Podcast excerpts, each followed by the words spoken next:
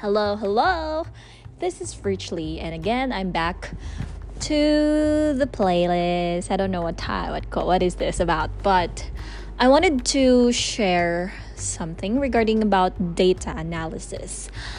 Uh, currently, I'm studying about analytic skills, and I wanted to share some points uh, regarding the things that I've been learning currently.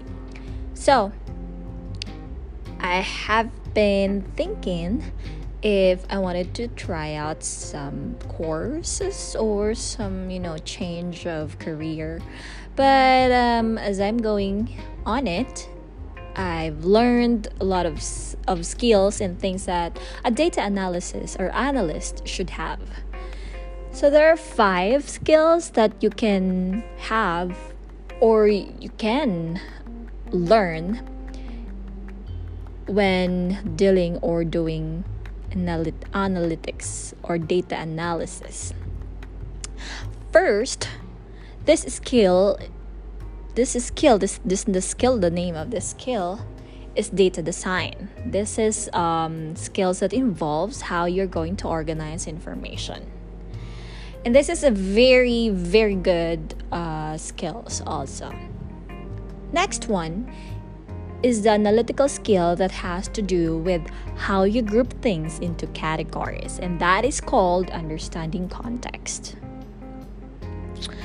So, you'll have to understand the context of a data in order for you to group the things. So, next one, third one, this skill involves managing the processes and the tools used in data analysis, and that is data strategy. Next one, the fourth one, it is analytical skills. This is the qualities and characteristics associated with solving problems using facts, only facts. And the last but not the least, this is the last skill.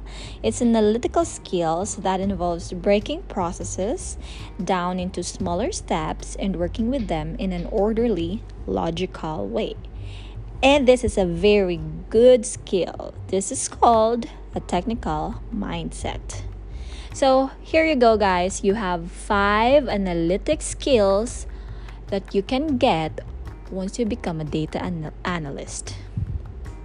So I'm just sharing this for anyone who's interested, who wanted to try it out, wanted to be part of data analyst team. So this is the good five analytic skills that I can give you information with. I mean, this is it. All right. So I also have five analytical thinking this is uh, the key aspects of being an analytical thinker. You should have this aspect visualization, strategy, problem orientation, correlation, and using big picture, detail oriented thinking. So, this is also important if you are digging into data analyst. Data, why I'm having problem? I'm having problem speaking analyst, data analyst, data analyst. So yeah, excuse me with that one. All right, so guys, that's the end of my SharePoint to you, and I hope you learned something. Have a nice day, everyone.